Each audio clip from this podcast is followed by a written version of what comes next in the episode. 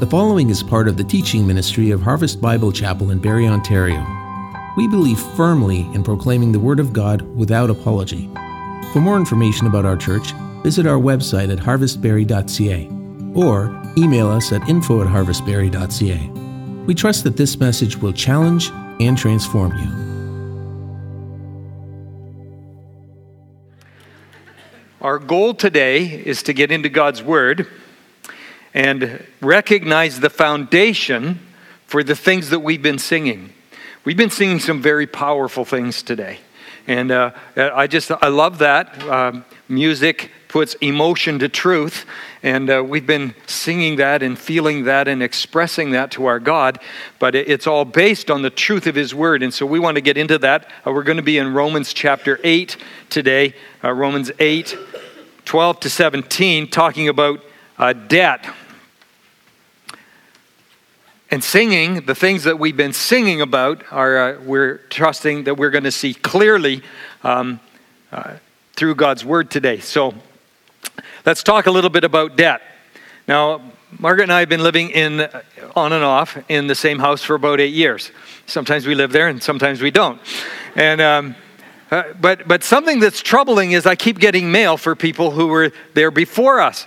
And actually, I think some of them were for people who were before the people who were before us, and it's debt collectors, and like how hard is that group working to contact somebody at our house who haven't been there for like 8 years or more? Are they working hard? Sometimes we get phone calls, and we go, "Why are you calling this number?" Well, it's because it's associated with that address. Really? Well, you are really working hard to get a hold of this person, aren't you? Not. And so, but bad debts are like that. They just kind of like never go away. I feel sorry for those people. So you've heard of bad debt and good debt probably, right? So that's obviously a bad debt. Somebody's still after you for it for 8 years. But sometimes you're paying on the debt and you think, oh, we're okay. But it's still bad debt. Bad debt is like consumer debt and like credit card debt and like car loans and things like that. And we say, well, that's bad debt. What's good debt? Well, good debt is like mortgages or maybe a business loan. We have a system for paying that back, and we never could get there if we didn't actually borrow some money, and so apparently that's good debt. But we're not really talking about finances today. We're talking about spiritual debt, and we are all debtors. Let's read this passage, and it will become pretty clear as we read it that living in debt is not the way that God would have it, but let's see what he's saying about that. So Romans chapter 8, 12 to 17. So then, brothers, we are debtors, not to the flesh, to live according to the flesh. For if you live according to the flesh, you will die.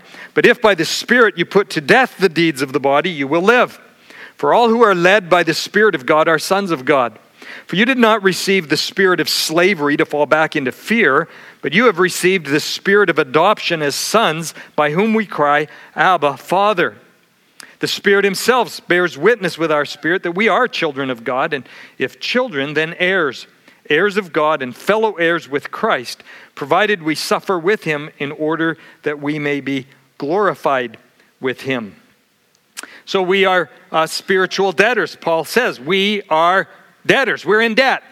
And so it's a spiritual debt. And we want to see the difference today between bad spiritual debt and good spiritual debt. The amazing thing is, let's get this right off the top. The amazing thing is, as followers of Christ, we actually have no bad debt. We have no bad debt. How do I know that? Let's go back just a little bit. Romans chapter 8, verse 1. Now, just a few weeks ago, Pastor Todd brought a difficult word for many. And he started here. He said, okay, let's put this difficult word in the right context. And this is the context. We have no bad spiritual debt. There is, therefore, now no condemnation to those who are in Christ Jesus.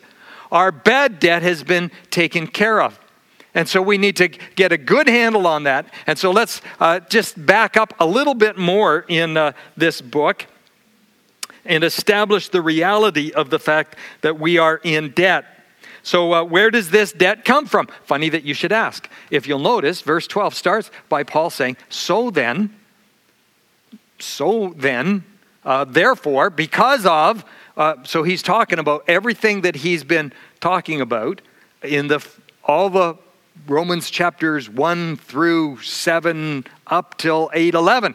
Everything he says. So then, because of all that, we are debtors, but not to the flesh. So let's take a look at where this debt comes from. First of all, we owe God everything. That's the debt that we owe. We owe God everything. Let's see how that happened. Romans 8, verses 3 and 4 say this. For God has done what the law, weakened by the flesh, could not do. By sending his own son in the likeness of sinful flesh and for sin, he condemned sin in the flesh, in order that the righteous requirement of the law might be fulfilled in us, who walk not according to the flesh, but according to the Spirit. So God has done something that we couldn't do on our own. Let's take a closer look at that. I really want to lay this down here, all right? And so let's just back up a little bit more in the book of Romans. Let's see what else Paul has said prior to this. So let's start here, Romans 3:23. You can flip back if you want to quick. Romans 3:20, or apparently it's on the screen. I better quote it right then, hadn't I? For all have sinned and fall short of the glory of God. That's debt. That's bad debt. But are justified by his grace as a gift through the redemption that is in Christ Jesus. That's good debt. And so the bad debt is we fall short, we're sinners, but God has justified us or declared us righteous through Christ. So the bad debt is we are sinners, we fall short of God's glory, we're not like him. The good debt is God's fixed that on our behalf through Christ. Let's take a little bit more. Romans 5:1 says we have peace with God. That's... Not peace, it is bad debt, but we have peace with God because of what he's done. Romans 5:2, we rejoice in the hope of the glory of God. Romans 3:23 says we fall short of the glory, but in Christ we have hope or confidence of the glory of God. We can participate in the glory of God. That's a fantastic promise of his. Let's keep going. Romans 5:8, but God shows his love for us in that while we were still sinners, bad debt, Christ died for us in our place, creating good debt. Now we're going to find out, it's good debt, but I'm still in debt. What do I do with that? I'm praying that at the end of this message, you will be blown away with what that good debt actually brings to you. We may as well just quit. I think I just kind of pulled the rug out from under my feet here. Now let's keep going. Romans 5:10. We read that. No, we didn't. Romans 5:10, 11. For if while we were enemies, bad debt, we were reconciled to God by the death of his son, much more now that we are reconciled shall we be saved by his life. More than that, we also rejoice in God through our Lord Jesus Christ, through whom we have now received reconciliation. Okay, bad debt separated from God, good debt reconciled to God through Christ. And it's all because of what Christ has done. Romans 6:5, if we have been united with him in a death like his, we shall certainly be united with him in a resurrection like his. 6:22 and 23, but now that you have been set free from sin and have become slaves of God, the fruit you get leads to sanctification and its end, eternal life. For the wages of sin is death, bad debt. But the gift of God is eternal life in Christ Jesus our Lord. Good debt. That brings us to Romans 8:1. There is therefore now no condemnation for those who are in Christ. Okay? Bad debt. We're sinners. We're separated from God.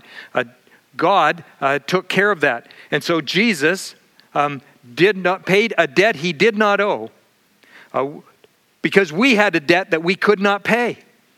And Jesus took care of that, and now we are debtors to him. And that's implied in the text. Paul says we are debtors not to the flesh. Well, then what are we debtors to? We're debtors to the Spirit, and so we owe God everything. Let me just pause and underline for us here how this happened. Let me underline how we went from having bad debt to this good debt. I think this is really important. As a matter of fact, this is the foundation of everything that we preach here. And I am concerned that week after week, some come and have not really got a handle on the fact that beyond the fact that God loves them, they need to somehow deal with this bad debt and receive God's gift of eternal life, good debt. And how that happens is by faith, where we respond to God in faith. And so Romans 10, 9, 10, and 13, if we look a little ahead, Paul kind of reaffirms all of this. If you confess with your mouth that Jesus is Lord and believe in your heart that God raised him from the dead, you will be saved. For with the heart one believes and is justified, and with the mouth one confesses and is saved. For everyone who calls on the name of the Lord will be saved. And so to understand and come to terms with the reality of our debt, we need to understand that we're separated from God, and the only way to receive him is to respond to him in faith and call on the name of the Lord and ask him to save you. There's no one else you can turn to. I sometimes say, if you happen to go to Jesus and say, Jesus, I believe you are God and you died in my place and offer me eternal life, would you please forgive my sin and give it to me? And if Jesus said, no, not you. I don't like you. Where else would you turn? There is nowhere else to turn. You need what Jesus has, and only he can give it. And so have you called on the name of the Lord and had your sins forgiven? This huge debt that you cannot deal with has been dealt with by Jesus Christ. And he offers to you to forgive your debt and give you his righteousness. And that's where we're starting. We need that. Ephesians 2, 8, and 9 says, by grace you have been saved through faith, and this is not your own doing. It's the gift of God, not of works, not a result of works, so that no one can boast. We owe God everything. Colossians 1:14 says, in him we have redemption. We've literally been bought out from under sin. We have the forgiveness of sins. So we owe God everything. On the other hand, we owe our flesh nothing. We owe our flesh nothing. We are debtors, Paul says, but not to the flesh to live according to the flesh. Now let me define flesh for you here, because I think that we need to get a good handle on what we're talking about. So the scriptures define us as kind of having an inward person and an outward person. And that's true of everyone. We have our inner person and our outer person. They're inextricably linked. You can't separate them. If you separate them, you're dead. Right? And so we have my inner person. Often the Bible describes that as the heart. The heart of a man is the inner person. But I can only express my inner person through my outer person. And so that's a reality. I have my inner person, my spirit, and my outer person, my flesh, what we see. And I know we look at people and we see their outer person, but God looks on our heart. He sees our inner person as well. And so we are a spiritual person linked to a physical reality, and that's how the only way we can express ourselves is through my physical being. And so that's a reality about who we are, and everyone is like that. But the scriptures make it clear that some people are spiritually dead. So their inner person is dead, separated from God, has not been redeemed. And so that person Paul often calls the old man, as opposed to those who are in Christ are a new man. And so there's the old man and a new man, or the natural man and the spiritual man, or the fleshly man and the spiritual man. And so we're talking here, we're debtors, not to the flesh, to our old nature, to our old person. In Christ, we've been redeemed and made a new person, and we owe a debt to God. We owe nothing to the flesh. So let's be clear about that. We're in the process now. We have to deal with this reality that I have that old nature. We're in the process, as we are in Christ, we're in the process of taking our life now and turning it away from the old way and bringing it into line with Jesus Christ. And does it take some time to get that done? some of us have a little further to go too. And so we're aligning our lives with who Jesus Christ is. So we're turning away from our old ways and more putting off the old man and putting on the new man. And that's a process. And we need to understand that. And part of this process is that we have this old nature. But Paul makes it clear, we owe nothing to it. But just like an old bill collector, our flesh keeps coming around and says, hey, you owe me.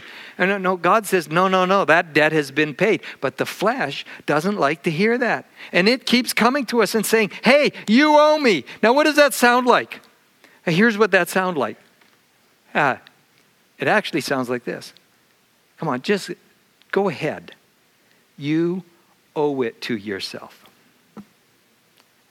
You owe it to yourself. Look, what a great guy you are. What a great girl you are. You owe it to yourself. Owe it to what? That's your flesh talking. Because if it was your spirit talking, you would say, you belong to Christ. You owe him everything.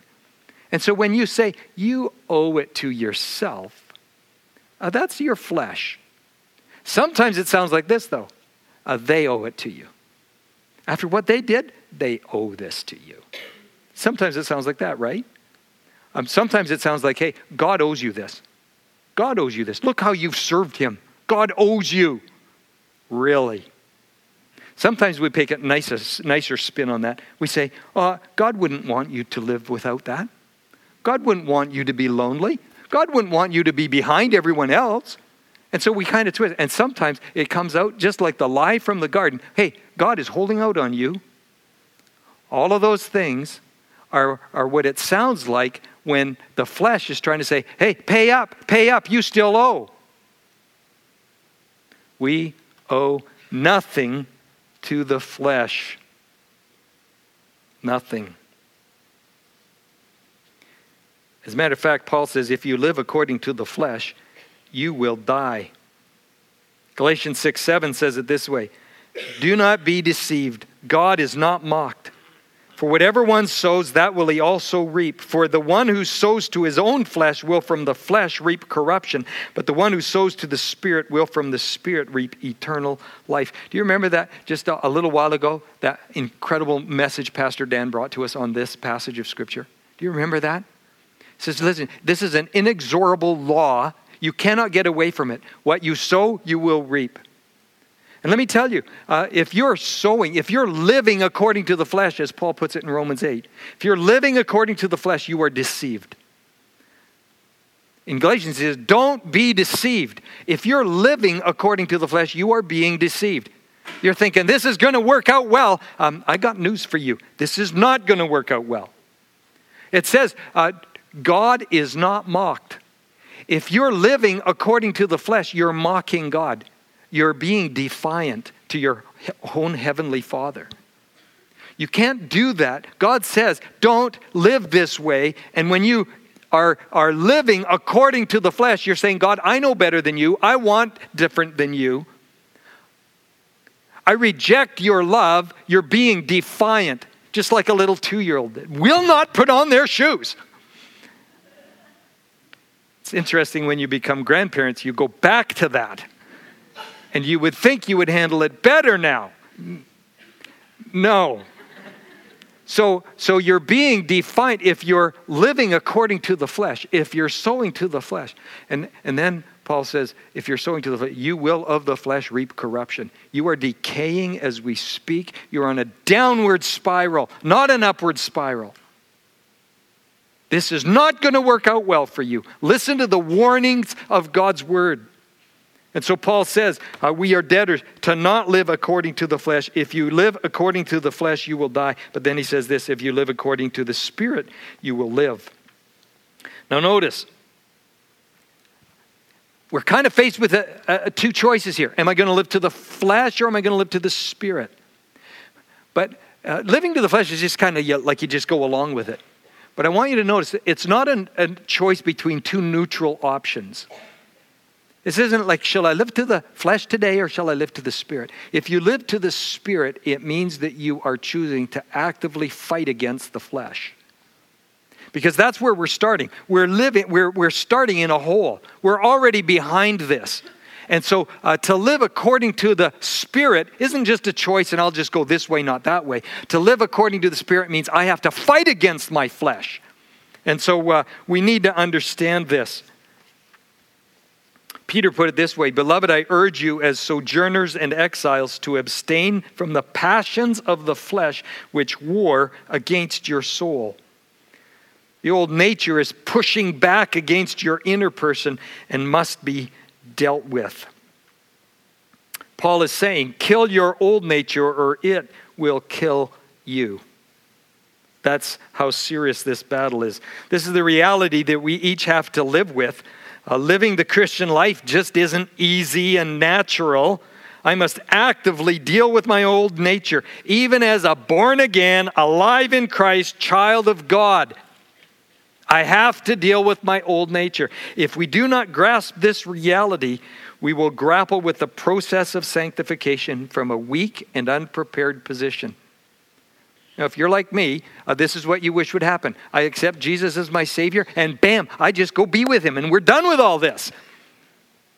This would be an empty room. That would be kind of cool. But that's not how God saves us. He saves us in time and space. And I don't know why He did that, but He did. And so we're here and we have to grow in Him and put off the old man and put on the new. And so it's a battle. And we must be prepared. We have to accept the reality of this battle. So many Christians get kind of screwed up. They go, well, I must not be saved because I just have such a battle with this. I just keep sinning. Well, that's because you have an old nature. And we're going to talk in just a minute about how I deal with that. But if you're unprepared for it, then it's like going into a battle unprepared and unarmed. And let's put it this way. It's like, okay, I'm going to take on my flesh. And here we go. I'm a pretty wiry guy. There's a few guys in the room here. Although they're big and although they look strong, just be careful. And so I'm going to fight my flesh. So let's get in the ring. And I get in the ring and I go like I've been working out for the last week. And so I'm ready to go. And I find out that my opponent is Anthony Joshua, who just took the heavyweight boxing championship. Or if you're from my realm, Muhammad Ali, right? Dances like a butterfly, stings like a bee. And I go, okay, I think I'm done here. I don't stand a chance against that. And we need to understand, we need to take this so seriously. We need to establish the reality of this battle that we have with our old nature. And we need to be ready for it. And that brings us to this then. If I'm going to handle my spiritual debt properly, I must engage my responsibility. Engaging the process of sanctification takes action. It involves putting to death the deeds of the body. We call that mortification, to put to death, to kill. And the opposite, vivification, to make alive in the Spirit. This involves recognizing how the flesh operates as well as how the Spirit operates. So this passage that we have has a number of contrasts about how the flesh operates and how the Spirit operates, and we need to understand that. And so we can kind of characterize them in the big term, slavery rather than sonship, bondage versus belonging, or enticement that leads to slavery versus invitation that leads to guidance. And so the way that the flesh operates is completely different than the way that the Spirit operates. And if I'm going to engage my responsibility to put to death the deeds of the flesh and live according to the Spirit, I need to understand these things. So let's take a look at how the flesh enslaves. The flesh enslaves. James 1:13-15 says, "Let no one say when he is tempted, I am being tempted by God. For God cannot be tempted with evil, and He Himself tempts no one. But each person is tempted when he is lured and enticed by his own desire. Then when desire, when it has conceived, gives birth to sin. And sin, when it is fully grown, brings forth death." So this expands a little on the truth we have in Romans 8. There it says, if you live according to the flesh, you will die. Galatians says, if you sow according to the flesh, okay, a little more clearer picture, it doesn't always happen right away, right? If you sow to the flesh, you'll eventually reap of the flesh corruption. Okay, sometimes it takes some time. And so some of us get pretty cocky and we go, yeah, I got away with that. Huh. I sinned, but it's okay. Everything's just fine for now. So Galatians kind of gives us a little more information. And James says, hey, listen, here's the process. Here's how it works. This is what happens. You're going along and you have an old nature and something comes into your life or into your path, and that old nature, let's be aware of it. It's alive there. It's still got some kick to it, and it responds to that.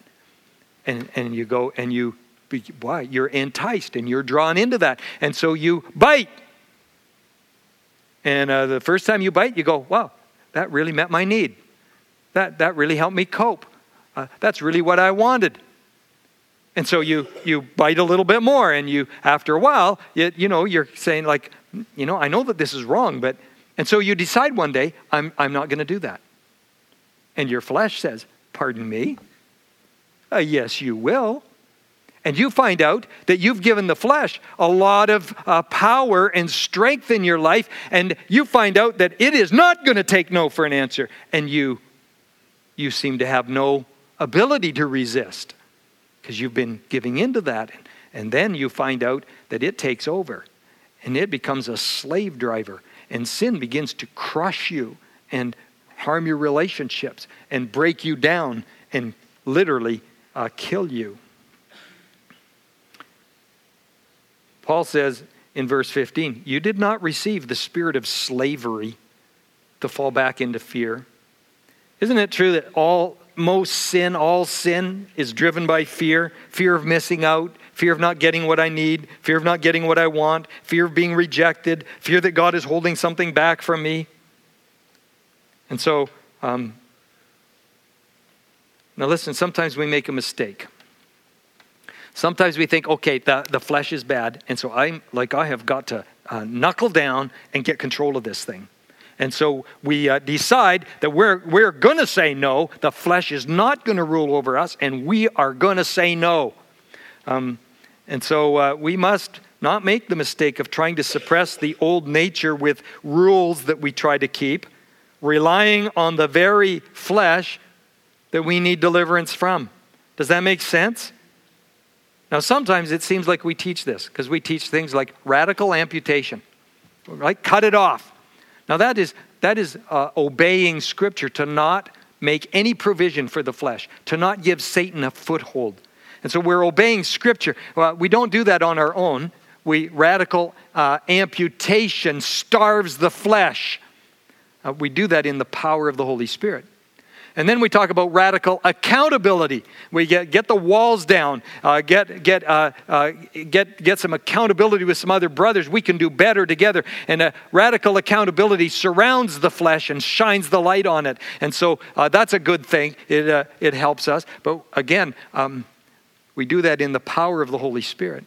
And here's what we really need: radical adoration supersedes the flesh. When we're loving God and worshiping Him, then we don't turn to the old things of the flesh.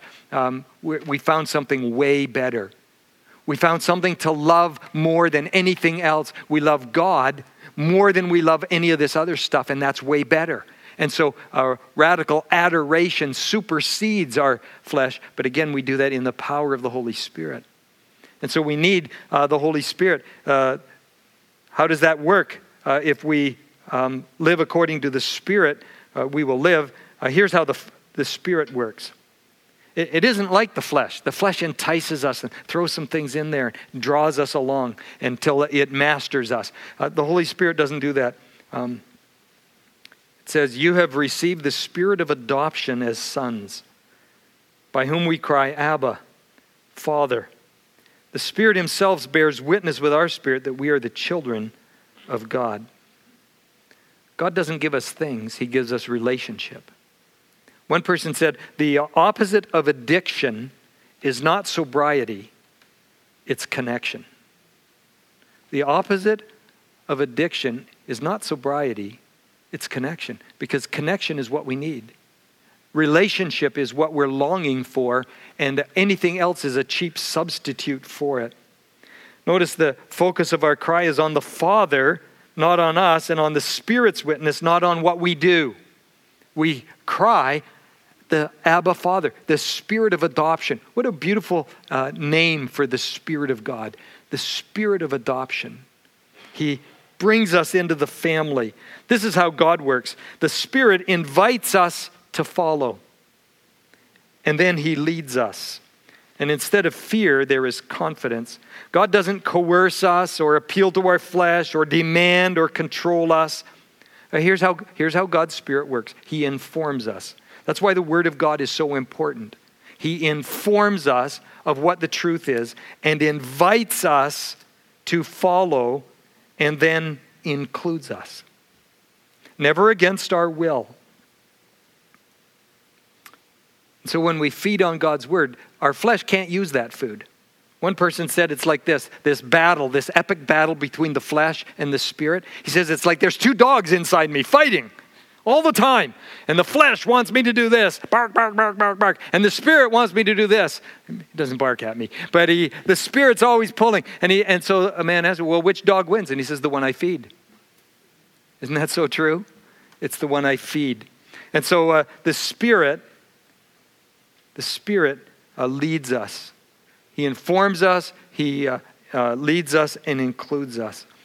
So here's the reality. I'm in debt to the Spirit, but I must engage the process of following Him by putting to death the deeds of the flesh. So here's 5 practical ways to kill sin in your life. In case you need a list, right? So write this down. Recognize the presence of sin in your flesh. Recognize it. We're in a battle here. You can't just ignore this. Secondly, read God's Word. You have to feed on the right things. This is the spiritual food. The Spirit uses the Word of God in our lives. And then really pray. I needed an R. So I said really pray. But seriously, we really need to take this seriously. Because how often do we really pray? We worry towards God sometimes, right? We kind of worry towards God, or we pray by just like habit. Thank you for the world so sweet. Thank you for the food we eat. Thank you for the birds that sing. Thank you, Lord, for everything. And I couldn't believe it. Our family used to say that. And one day, it was, thank you for the food. I forget. We screwed it up. But thank you for the birds we eat and the. It just, like, it was really, and we all did it all in together. And like, how does that happen? Is that the kind of prayers that you pray? And we say grace every meal. I think that's so important to stop and say, thank you, God. Just a recognition. Now, it can just become habit. But when it comes to this battle between our flesh and the Spirit, we need to really pray. Call out to God for deliverance. Paul did that. Who will deliver me from this body of death? I thank God through Jesus Christ. And so really pray. And then secondly, fourth, rally with believers. I need another R, but we need each other. We need to be in this together. I need your prayers. I need your counsel. I need you to help see sin in my life. I need you to help see when the flesh is, no, brother, that is not a good idea. That is your flesh. Stop that. I need that. We need to help each other. I need your encouragement to say we can do better together. And so a rally with believers. And then finally this, radically seek God. God just never does anything in my life without involving me in it. Wouldn't it be nice if He just kind of zapped you? Like you didn't have a choice anymore? But that's not how God works. He informs us and invites us and includes us. And we need to respond to that. So that last point, radically seeks God, brings us to our third point. If I'm going to handle my spiritual debt properly, I must embrace the Redeemer. Verses 16 and 17 says, the Spirit Himself bears witness with our spirit that we are children of God. And if children, then heirs, heirs of God and fellow heirs with Christ, provided we suffer with Him in order that we may also be glorified with Him. We've seen that the only way out of the debt of sin we owe is through union with Jesus Christ. The debt that we owe is now to yield to him. Listen, it's a package deal, right? Like, we have suffered with Christ. By faith, we were united to him in his death and burial and resurrection. And we're united with him so securely that Paul talks about our glory, our glorification, our being with him as a done deal. That's already, as if it's already happened. Now we know it hasn't. We're still here. But our union with Christ is a present reality also. And so Paul says we're suffering with him now so that we can be glorified with him later. How does that look? Well, he gives us a couple of different points where he talks about that. He says in Philippians chapter 3, verses 7 to 11, whatever gain I had, I counted as loss for the sake of Christ, because it was bad debt anyway. Indeed, I count everything as loss because of the surpassing worth of knowing Christ Jesus, my Lord. For his sake, I have suffered the loss of all things and count them as rubbish, in order that I may gain Christ and be found in him. Not having a righteousness of my own that comes from the law, but that which comes through faith in Christ, the righteousness from God that depends on faith, that I may know him and the power of his resurrection and may share his sufferings, becoming like him in his death, that by any means possible I may attain the resurrection from the dead. Paul says, it is so worth being united with Christ, I'm glad to take on his sufferings. Colossians 1:24, he says, now I rejoice in my sufferings for your sake, and in my flesh I am filling up what is lacking in Christ's afflictions for the sake of his body, that is the church. Now nothing is lacking in Christ's sacrifice in the sense that it was incomplete. It was more than enough. But being united to him, we participate with him in his life and his future glory, and that includes suffering. And yet we embrace him. And we embrace the Redeemer, the one who bought us out from under our debt of sin. Why? Just because this debt brings me fabulous riches and glory? It does. But it's much more personal than that. It's because he loves me and lives in me. Galatians 2:20 says, I have been crucified with Christ. It is no longer I who live, but Christ who lives in me. And the life I now live in the flesh, I live by faith in the Son of God, who loved me and gave himself for me. He loved me and gave himself for me. It's not just an academic, this is the numbers thing. I owed a debt that I would never be able to pay. And Jesus Christ paid it in my place, and now I owe him everything. And what does he give me? He doesn't enslave me to pay him back for this debt. He makes me his son and his daughter, and he includes me, and he gives me all the riches of that he has bought, all the riches of glory and in heaven, and we get to be with him. And so, man, that's a pretty good debt, eh? And so what's the bottom line? What is the bottom line for spiritual debt for you and me? Well, it's easy. Trademark. I owe the flesh exactly zero. Trademark. I owe God everything. And then when he collects on the debt, he gives me his riches and makes me his son. Whatever you're facing today, can I encourage you to embrace the Savior, engage with his word, and live according to the Spirit? Let's stand together. I'm going to pray for us, and then we're going to sing that song again. Good Father. He's a good Father. He's included us. He's given us great riches. He's given us the ability to live for him. Live by the Spirit. Let's pray. Father, thank you for your goodness to us. Father, I pray that we have been able to see today that this huge debt, Father, like a chasm that we could never get out of, yet Jesus Christ has bridged the gap and brought us, reconciled us to you, our Heavenly Father. And, Lord, we owe you everything. Yet, Lord, we so often get sucked in by our old nature. You need this. You want this. Father, you've given to us everything we need in Jesus Christ. So Father, I pray that you'd lift our hearts up to see the truth of that.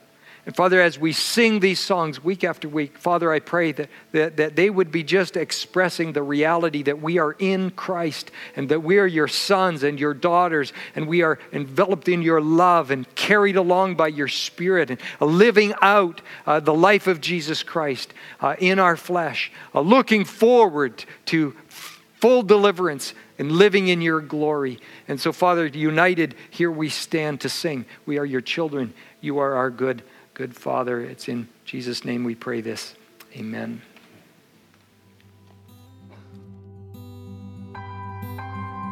Thanks so much for listening. We always love hearing about the work God's doing in our listeners. If God's been doing a work in you, send us an email at info@harvestberry.ca. And remember, you are loved.